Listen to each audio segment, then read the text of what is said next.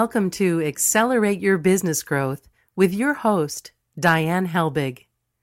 Diane is a leading small business development and leadership coach, author, and speaker who is passionate about sharing valuable ideas, tips, and techniques with business professionals worldwide. Diane brings you the world's experts and gurus in all things business, whether it's sales, structure, social media, planning, or plateauing, guests bring their expertise and energy to each episode.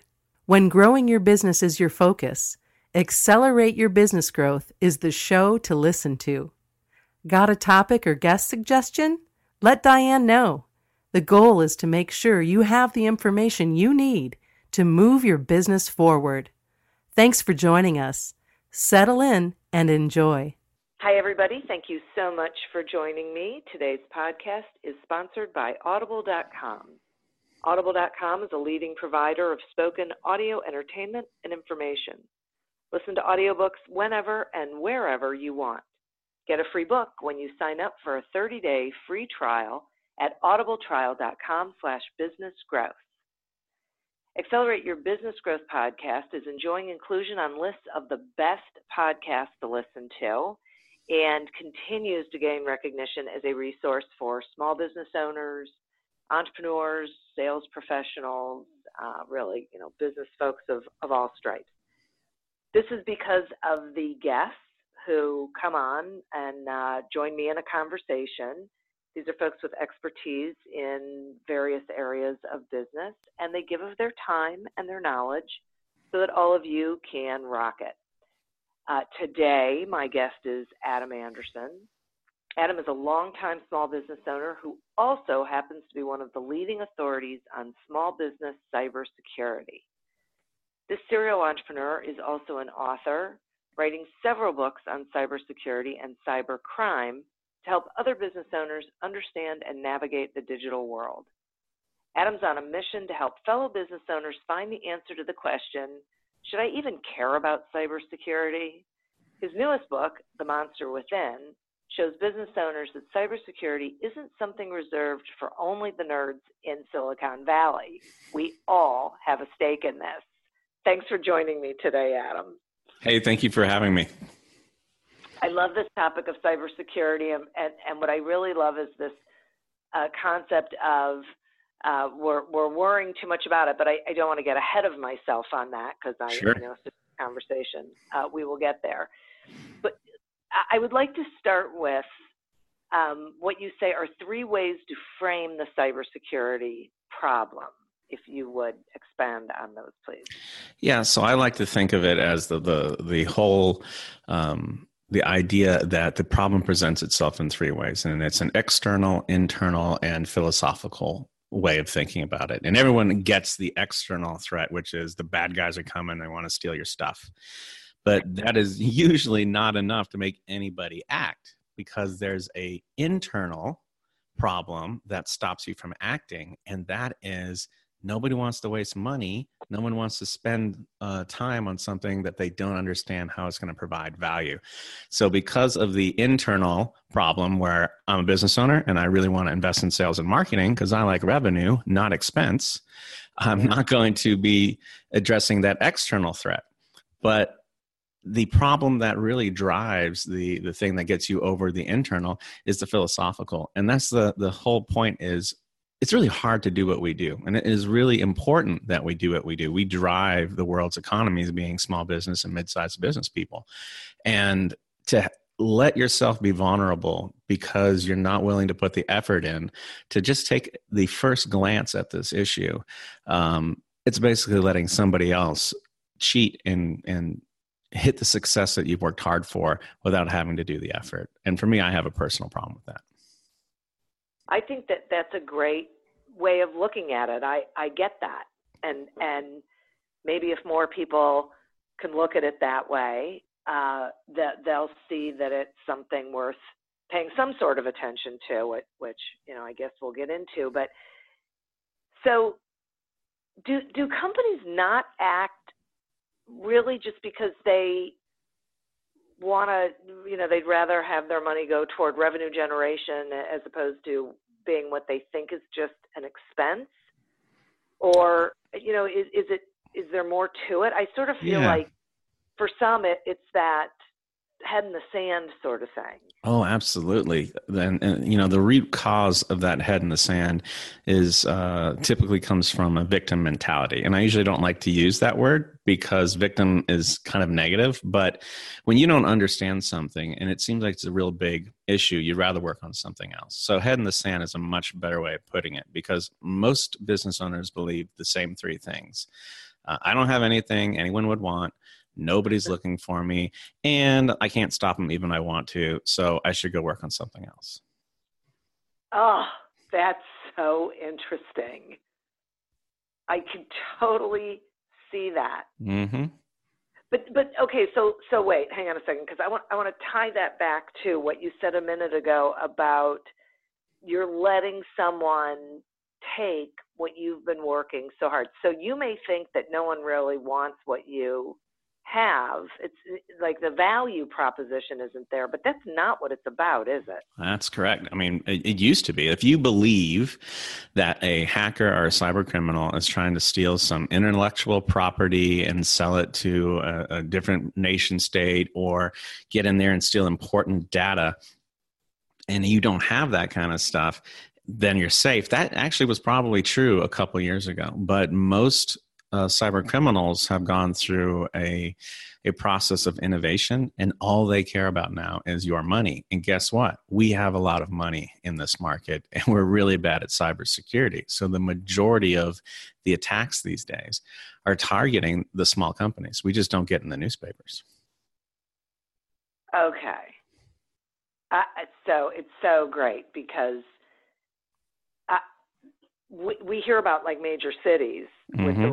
ransomware, like Atlanta. Didn't Atlanta get nailed and they, you know, paid to get their stuff back? And I Mhm. know I've heard of school systems that it happens to, but you're right. We don't really hear about it with small business, which I guess makes us more vulnerable. Yeah, we are actually truly gifted at how bad we are at cybersecurity. It's it's so amazing. and I actually think that's a good thing. I'm not saying that's a bad thing. Um, you know, like like I said earlier, it is hard running a small business, and um, it's really easy to react out of fear and buy a whole bunch of software and services to give yourself the illusion of security and overspend on this thing when what you really should do is probably go to another conference and networking event and close another deal. So Right. You know that that's kind of my whole message about this thing is cybersecurity is not a computer science problem it's a behavioral science problem which means we can approach it with business systems and not with technology Okay, great. I, I want you to talk about that because th- this is, I, I think this is why you say we're worrying too much about cyber secure, about cyber crime. What we should be Mhm. doing is really focusing in on our business processes. So, so talk about what you mean by that. Yeah, so the whole purpose of cybersecurity is to to layer technology on top of business processes to make sure they happen. I'll give you an example. Um, Okay. The business I just sold, we did uh, identity and access management, meaning we handled all the username and passwords for Fortune 500 companies. And in order for my nerds to have their usernames and passwords on their laptops, it was going to be like a $10,000 laptop with all the security things and all the, the bells and whistles. And I'm like, yeah, um, what if we just changed the process? What if we created a policy that said none of my employees would touch anyone's data unless I was on the computers of the customers and we just wouldn't have them on our laptops? And the customer said, sure. So that was it. They shipped us their laptops with their security on it. And instead of spending $10,000 for a really fancy secure laptop, I changed my policy and I moved liability back to the customer. So I love changing your business process to remove the expense of cybersecurity. You now we're still secure, right? I still had the problem Right. solved, but it's not on my dime and it's in a way that's in a partnership with my customers, not with me trying to handle everything. And your customer already had that in place, most likely, or Yeah. was putting it in place. Well, it was already in place. And by me letting that happen, I was able to close the deal faster because they could skip all of the procurement processes where they had to audit my cybersecurity. Oh, right. Right. Which anymore, when you do business with certain organizations, you have to be able to prove, Oh, yeah. yeah, how you're cyber secure. That's really interesting. Okay. So let's talk some about compliance because I have a, a friend who's in the IT space and he, he marvels at how many companies are not compliant, like are Mhm. not, um, what are they, like HIPAA compliant or there's some Yeah. other PCI. PI, right, right, right, right, right. Mm-hmm. Sarbanes So, so that feels like it falls in with with cyber crime as well. That that it's just this whole philosophy around. Is it because we don't understand it? I mean, what is going on here? Well, so we talked about fear being a driver that makes you want to buy the illusion of security to make you feel good. Well, compliance is buying security to make someone else safe. If you are PCI compliant, you have significantly reduced the risk of the credit card industry losing money, but you have done nothing to reduce your risk of getting hacked. So, a lot of the times, these companies don't spend money on compliance because their cybersecurity teams come back and say, yeah, it, it won't actually help you. It's really helping them. Now, for HIPAA, that's different because that's trying to protect the identities and the information in healthcare. Yeah. But the vast majority of compliances are coming from large organizations who are trying to reduce their risks. And they're saying, if you don't do these things, we're not going to work with you. Okay. Okay. So they're really driving the bus and the small Mhm. business owner. Is it is it expensive? I mean, is that can it be cost prohibitive for a small business owner to then be able to do business with those sorts of organizations? It can be, but especially with PCI. I mean, so PCI, for those who don't know, this is the credit card companies giving a bunch of it's called payment card industry, and these are the things you have to, to follow if you want to take credit cards. And I have a dentist friend, and she has not been PCI compliant for oh I don't know maybe 18 months. And they're like, no, no, you can keep doing it, but we're going to give you a penalty of $150 a month while you're not compliant. And for her, that cost is so low compared to what it would cost to actually get compliant that she's basically now paying a membership fee to take credit cards. And so I have a real problem with some of the way that compliance is enforced Yeah. on the small business because it almost seems like a racket to me. Yeah, because you either need to be compliant or right, but Mhm. there's either really a need for it or not. Absolutely. Yeah, yeah. hmm That's interesting. The things we don't know. Okay, so so talk to me about these monsters, which I- believe are what our beliefs about risk, hmm right? And and they determine how we approach things like cybersecurity. Yeah. So, you know, where I like to approach cybersecurity from is what you believe drives your emotion, your emotion state drives your behavior, and then your behavior over time leads to habit. So, your beliefs, like we talked about, I'm not important, I can't stop them, uh, no one's looking for me, those are going to make you act in a certain way. But it's completely reasonable to live in these different states of belief. And I have an analogy I love. It's um, how we perceive monsters. So back in the day, uh, monsters only attacked you and came at you when you traveled, like when you're in the wilderness or on the ocean. And if that's your viewpoint, then you think as long as I don't go to places on the internet I shouldn't go, I'm going to be safe and I don't have to worry about cybercrime. So that's one belief. The second belief is uh, more of the village mentality, where you know my house is safe, but my neighbors may not be. It's a small village. I'm definitely not trusting uh, strangers. So here you think that the entire internet is dangerous, and you have to be real careful who you trust.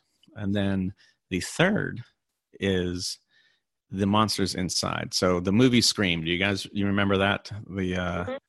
So that was the first time where the monster was actually in the house, where he, uh, the the bad guy says, you know, on the phone, "I'm in your house," right? And that to me is the key because you can't control those other two beliefs. But when you know that the monster is actually how you think about cybersecurity that makes you unsafe, well, the good news is you can actually modify those beliefs. Those three things I said. If you know that those beliefs are standing in the way of you getting safe or just reducing risk, we're not ever going to be safe, but we want to reduce risk and reduce liability.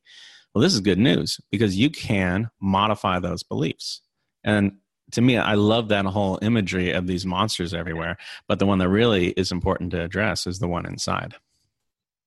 Yeah, that that's really that is great. And the great thing about that is that it is empowering. So you don't feel like you don't have any choices anymore. You feel like, okay, now I really can do something about this. Mm-hmm. Yeah. Interesting. All right, I'm going to take a quick sponsor break and then I have some questions about that. Accelerate Your Business Growth podcast is happy to be sponsored by Audible.com. Audible.com is a leading provider of spoken digital audio entertainment and information. They have over 150,000 titles to choose from, and you can listen to them on any device, including whatever you're hearing us on right now. And if you sign up at our link, which is audibletrial.com slash businessgrowth, you get one free audiobook and a one-month trial of the service. Some examples of books you can listen to on audible.com are Transform Your Company by Alex Vorobieff and The Irresistible Consultant's Guide to Winning Clients by David A. So visit audibletrial.com slash businessgrowth, explore the books that are of interest to you, and receive one free audiobook when you sign up for the trial. Today we're speaking with Adam Anderson about cybersecurity and your business. So, let's talk about the biggest cyber risks because sure. you know when you talk about these various monsters and things i'm i'm curious about in reality to a small business what's the biggest cyber risk so this is typically where most people want me to go into like ransomware and WannaCry and different hacking techniques. And they really want me to nerd out and impress them with my industry knowledge. Um, I have good and bad news. It's not that hard. Uh, it's actually the number one risk is your employees clicking on something they shouldn't and that okay. yeah now that so why that is bad is that is the attacked vector that is how they are going to get you to install the ransomware to install the viruses all of that stuff right but it all starts with a click and 75% of all small business employees are highly likely to click on something they shouldn't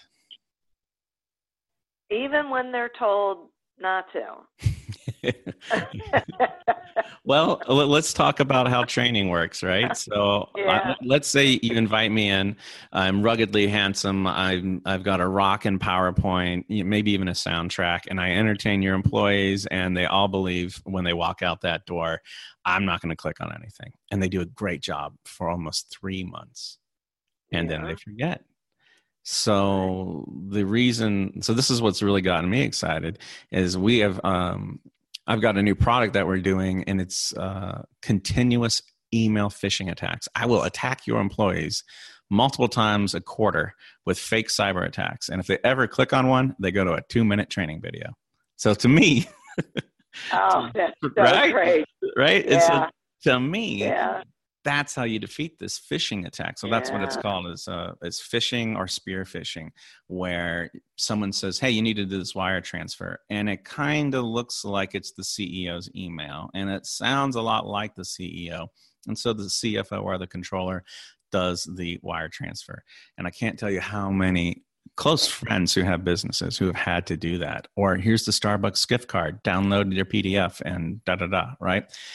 Yeah they're getting very, very good at sending emails that aren't, hey, I am the Prince of uh, Nairobi and I have $50 million, right? Those old things. Yeah. Sophisticated now. Oh my goodness. Okay. so Um, so, so I love this whole idea of, of you know, constantly hitting them. Mm-hmm. And, and so, so, but to, to add on to that, what does good cybersecurity in a business look like? So I have a list of seven really easy to do, very inexpensive things. But I won't dive into that because that tends to make people's eyes glaze over. So let me ah. summarize instead.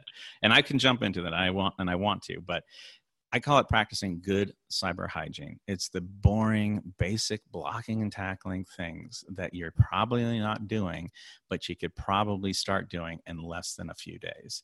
Um, and so I'll actually I will just run through it. Um, the very first one is backups. Uh, you need to make sure that your important data, and that changes based off of your company. So if you're a, a solopreneur who does a whole bunch of documents and you have everything on uh, Google Drive, you're probably okay. However, if you are running your email off of your laptop, and you don't have good backups or you have a special database that you use, uh, you're putting yourself at risk. So, a jump drive plugged into your computer or an external hard drive plugged into your computer is not a backup because not only can the cyber folks get to that, but also things like fire. So, I tell people when you're doing backups, go buy a backup as a service that makes all of your important stuff go somewhere else. And you have an adult who is not you be responsible for that data getting backed up. And you pay whatever extra price is there to make sure that after something goes wrong they'll help you get it back so backups are number one. Um, the second thing is having a really good cybersecurity insurance policy. So ah. I I'm basically saying then look uh, you already you're already sick. Something's already happened. The virus has hit you. And so you're going to use backups to recover but you don't know how to recover. And you need the cybersecurity insurance policy not because it's going to give you money good news you have a million dollars and you have no idea who to call right so yeah. you don't want an insurance policy that gives you money. You want an insurance policy that covers your damages and provides a disaster response team made up of a uh, cyber lawyer, a cyber PR person, a cyber uh, white hat hacker, a forensic investigator, and a system admin. And what this team is going to do is respond put you back together, find out what went wrong, help you talk to your customers, and help you lower your legal liability. So that that is if you have those two things, if you don't have either one of those, if you do those two things, there is not a whole lot that you can't recover from. And that to me is critical because it's going to happen to you. I want you to be able to take a hit and get back up. So, backups and cybersecurity insurance policy. But if you don't even want to get sick, then I suggest you move everything you can to the cloud so if you have email on your desktop or on your laptop, move that Outlook or move whatever mail client you're doing to online. I use Gmail for everything. A lot of my friends use Microsoft, folks use iCloud. Just move as much as you can. Um, the catch to that is people push back and say, yeah, but Adam, these big companies get hacked all the time. I'm like, you're absolutely right. But they're still so much better at this than you are. And think about the marketing, right? Would you rather say, I'm sorry, all of my customers, the computer I keep in my garage got hacked and now all of your personal data is gone? Or say, hey, I don't know what to tell you. Amazon got hacked. Everyone is uh, um, yeah. right? And what, those are the same message, but yeah. so different, right? So you move everything to the cloud, but now your your uh, single point of failure is your username and password. If they get your username and password, they have access to everything. So you secure this by using something called two factor authentication. And two factor authentication is when you have a username, a password, and then a different factor of authentication. Um, back in the day, I'm actually looking at it on my desk right now. I have a Wells Fargo uh, RSA token that has like eight digits and it changes constantly, and I have to type it in every time, right? But with Gmail and Microsoft, I actually have an app on my phone. Anytime I log into my email, my phone pops up and says, Hey, Adam, someone's trying to log into your Gmail. Is this you? And I hit yes. So I don't care if you get my username and password. I don't care if my assistant accidentally leaks my username and password because without my phone or the RSA token or that second factor, you can't get in anyway. So ah. move everything to the cloud, get a two factor authentication for everything you can move to the cloud. And then the last thing is automatic patching on updates on your computers and devices because you can't move everything, right? Not everything can go to the cloud. Right. So the good news is that Microsoft, Apple, all these guys are really good at putting security patches out. And if you enable automatic updates and you turn on the basic security features of your operating system or your device, you're probably 99% safe, but only if you allow them to continue update it. Um, I'm actually guilty of not doing that. So I was in the middle of doing my slide deck for my TED talk, and I was in the zone, being super creative and amazing. And then my computer popped up and said, would you like to reboot for the security patch? And I had a conundrum because I was about to talk and tell people to do it. I'm not going to tell you what I did. I'm not going to tell. Ah, so now I know what you did. you know exactly what I did. I said no. Because here's the thing cybersecurity is only valuable if it doesn't disrupt your business. If you're doing all this stuff and it prevents you from doing your job, then you've done too much. Make sure there's a business case and make sure that the the liability that you're trying to avoid is not um, causing you even more liability in your company from not being able to you know put together a powerpoint that's going to make you money. So that's an aside. Yeah so, boy. Yeah but that's a really good point. I right? I mean look yeah. at the end, end of the day business wins. If the business case doesn't justify the security control don't do it. And yeah. If you don't understand why you're doing it and you can't justify it on a spreadsheet and you can't have a real intelligent business decision happening, just don't do it. And you might be leaving yourself vulnerable to the boogeyman, but chances are you're not. Just do these things I'm telling you, and you can you can then slow down and be more intentional with your strategic planning. So, we were just saying, uh, update your stuff. Yeah. So now we're getting to what I think is the, probably the most important thing to keep you safe, and that is to not log into your computers as administrators. What I mean by that is by default, when I sit down on a brand new laptop, Microsoft gives me the keys to the kingdom. I can install any software I want. I am the boss of this machine. Well, when I click on something that I shouldn't, it uses my role, my administrator role, to install all the bad stuff. So I always, the first thing I do is I create a user account on the computer that doesn't have all of those really powerful rights. And next thing you know, I can click on anything I want because I no longer have permission to hurt myself. Um, it's like putting a, a, cork at the end of a fork and handing it to a kid. Sure, they can do some bad things with it, but at least they can't stab themselves. So, right. So, human behavior is going to happen. We're going to make mistakes. So, safeguard yourself by making sure if you do make a mistake, uh, you're safe. Um, so then the, the last thing that I like to talk about is uh, training for social engineering. At the end of the day, you, people don't click on things, they don't hurt themselves. And the, the majority of the viruses that are going to hurt you um, that are coming from outside, if you do these other things, you're going to be okay. But you're still worried about the human factor. Again, cybercrime isn't about computer science, it's about behavioral science, which means if you are not training your employees and conditioning your employees, then you're behind the ball. Um, so really paying attention to that. And then the last thing is make a plan, right? No surgeon goes into a room to uh, operate on a body, on a human, without actually having a plan. And this is when you should go find a smart person who understands business and cybersecurity and make sure you align what you're trying to accomplish and what makes sense as far as security goes and I, actually I don't even mean that for cyber. I mean that for security in general. I mean, sometimes yeah. you should spend more money on the lock on the door than you do on the uh, the uh, firewall on the router. Right, right. Okay. Will you talk some about um, VPNs mm-hmm. for when people aren't in the office, like they're at a coffee shop or whatever? Yes. Um, very simply, you need a VPN.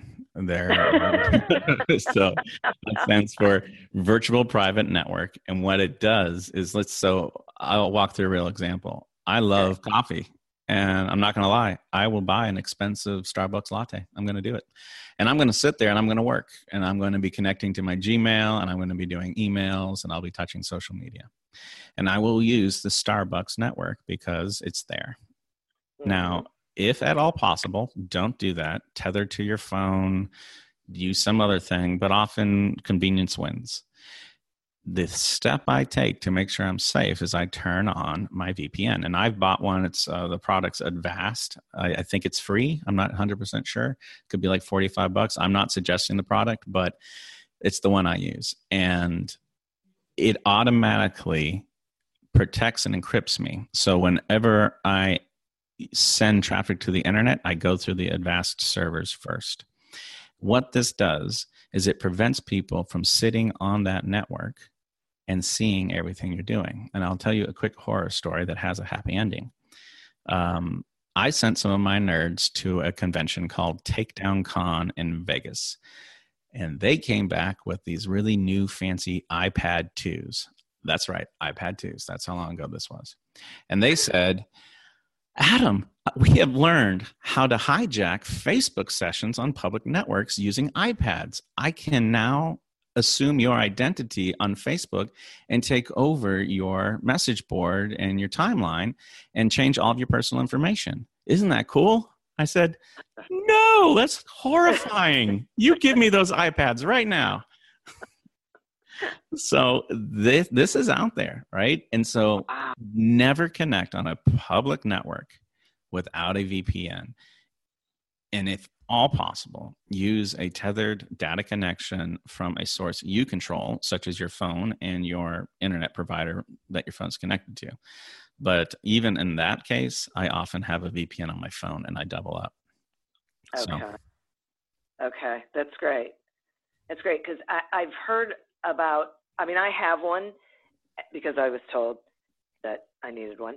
And so I did it. And then, but I never really quite understood what it was doing for me and if it was really um, helping keep me safe.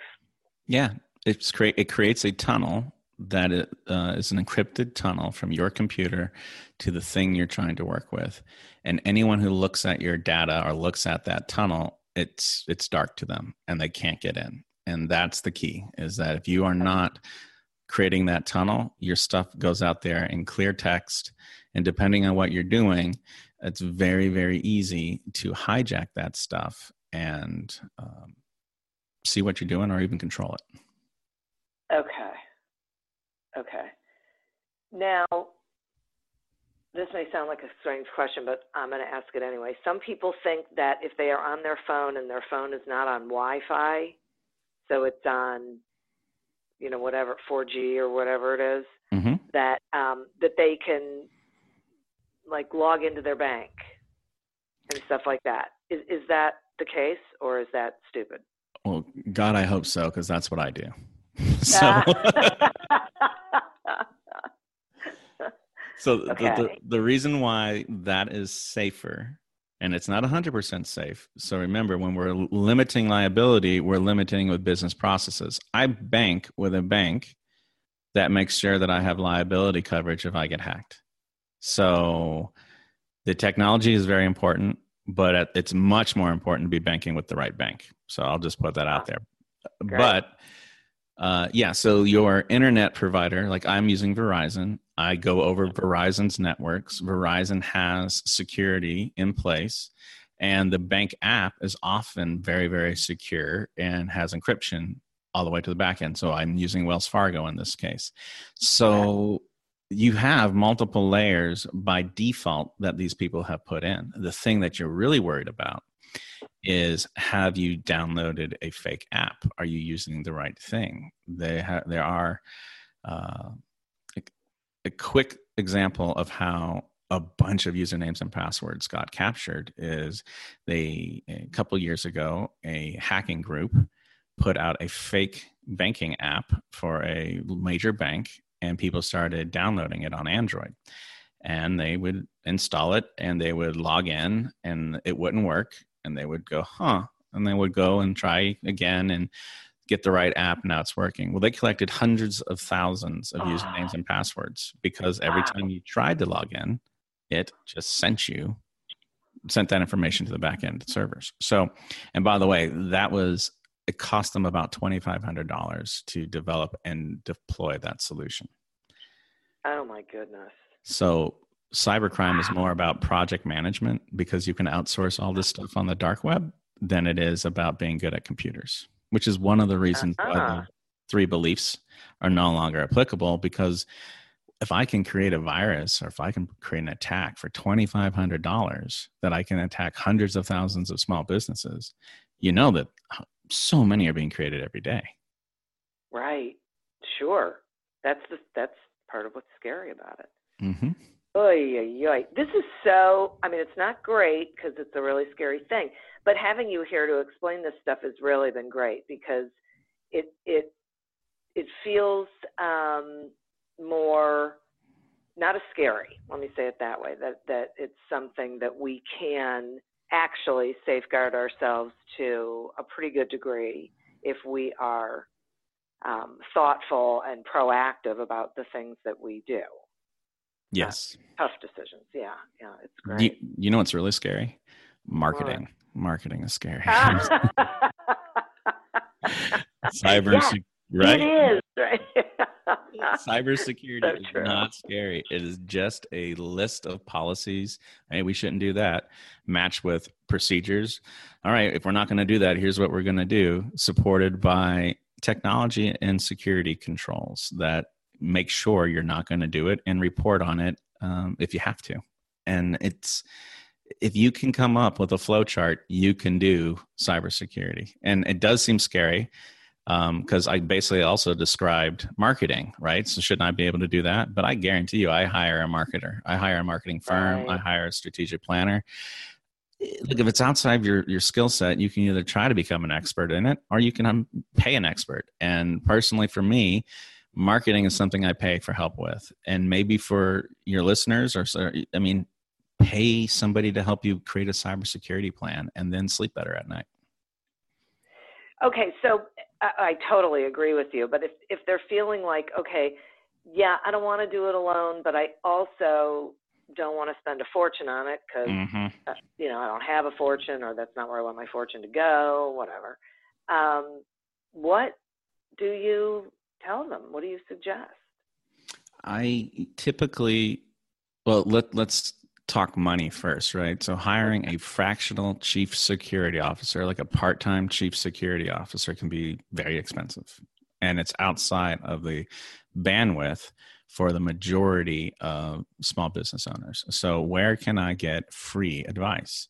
Let's go back to our um, cybersecurity insurance policies. When you are filling out the um, application it asks you a whole bunch of questions. But the very first question is Do you have a business continuity plan? And the second is Do you have a disaster recovery plan?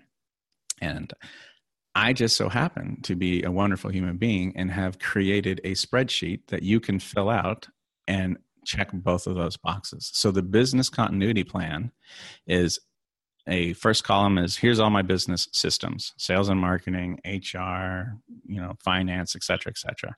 The next column is all right write down all of your business processes. All right payroll my website the list goes on. Now list all the software. Now list all of the different data. Now list the humans. Now you have a subjective risk score. And at the end of that and so i have a, a demonstration online that shows you how to do this and walks through an example of a CPA and what it looks like for them. Um, by the way, they also have a marriage litigation uh, practice, and part of their data it said the tears of the divorced, and I was like, well, maybe this isn't the best example. so, I mean, it, this is serious, but don't take it too serious, okay? Right. and so by building out and you realize i haven't said a single thing about cybersecurity. Now yeah. i have this business continuity plan that effectively shows where my risk is and there's a heat map and it's fantastic. And you take that to your managed service provider. Take it to your it nerd your, the, the, whoever you have helping you and say i can show you where my risk is. Can you please help me lower these risks and they're going to be able to have such a better conversation because you're owning wow. the strategy at that point. Does that make sense? Yeah. Yes very much. Yeah. Wow. That that is terrific. And once again empowering and you know, people, then the business owner feels like they have some sort of uh, control over it. Mm-hmm. And yeah, wow, that's great. It took us about, I would say, nine to 10 hours over a couple days to fill out that business continuity plan into the level of detail we had. And uh, it took probably the, I, the way I would do it, I would send it to the uh, different people responsible for each system and make them do it. Yeah, the, yeah, yeah. Don't, don't take sure. responsibility for this. You should run your company, not fill out spreadsheets. Right, right, right, right. Plus, those people are the ones who are going to know best. That's the truth. What, yeah, what they're doing. Great. Wow, this is so great. Okay, so first of all, thank you so much for sharing this information. It, mm-hmm. it, it's it puts such a different spin on it that is really terrific.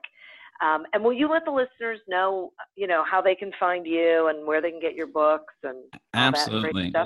Yeah, so um, head on over to elementsecuritygroup.com slash AYBG and all the stuff that I've talked about the assessments, the spreadsheets. We've got a whole lot of free tools for you to grab. It'll show you how to get my very well written and easy to understand cybersecurity book. I don't think there is one, actually. I don't think there is an easy to understand cybersecurity. Yeah, I don't either. Um, but I, I really have been enjoying. Um, I've got a YouTube channel that I've been working on for about six months that are one minute business videos because, in my opinion, the better you do business, the better positioned you are yeah. to do cybersecurity. So I'm walking people through how do you build a sales funnel and what does that look like? And these are one minute videos over at Adam Anderson CEO, and that's my Twitter, YouTube, and Facebook, um, also LinkedIn. Um, and I post every every morning a one minute um, video. Oh, that's awesome! That is great. Wow, terrific. Oh, thanks so. As I said, I mean, thank you, thank you thank you. This is really, really valuable and, and not talked about enough. So, uh, and, and speaking of not talked about enough, I also want to thank the listeners. I, I think you guys got an awful lot of great information here today and go find Adam and, uh, you know, don't, don't finish listening to this and just move on. Go ahead and take some action. You'll sleep better at night and so will all of your employees and anyone else who is connected to you who cares about you. Um, I also want to thank our sponsor. Uh, please remember if you would like to get a free trial and a free audiobook, uh, go to audibletrial.com slash business growth. As always, continue to prosper and be curious. And until we meet again on another episode of Accelerate Your Business Growth, goodbye and good day. The world's best known investor and Wall Street expert Warren Buffett once said, Wall Street is the only place that people ride to in a Rolls Royce to get advice from those who take the subway.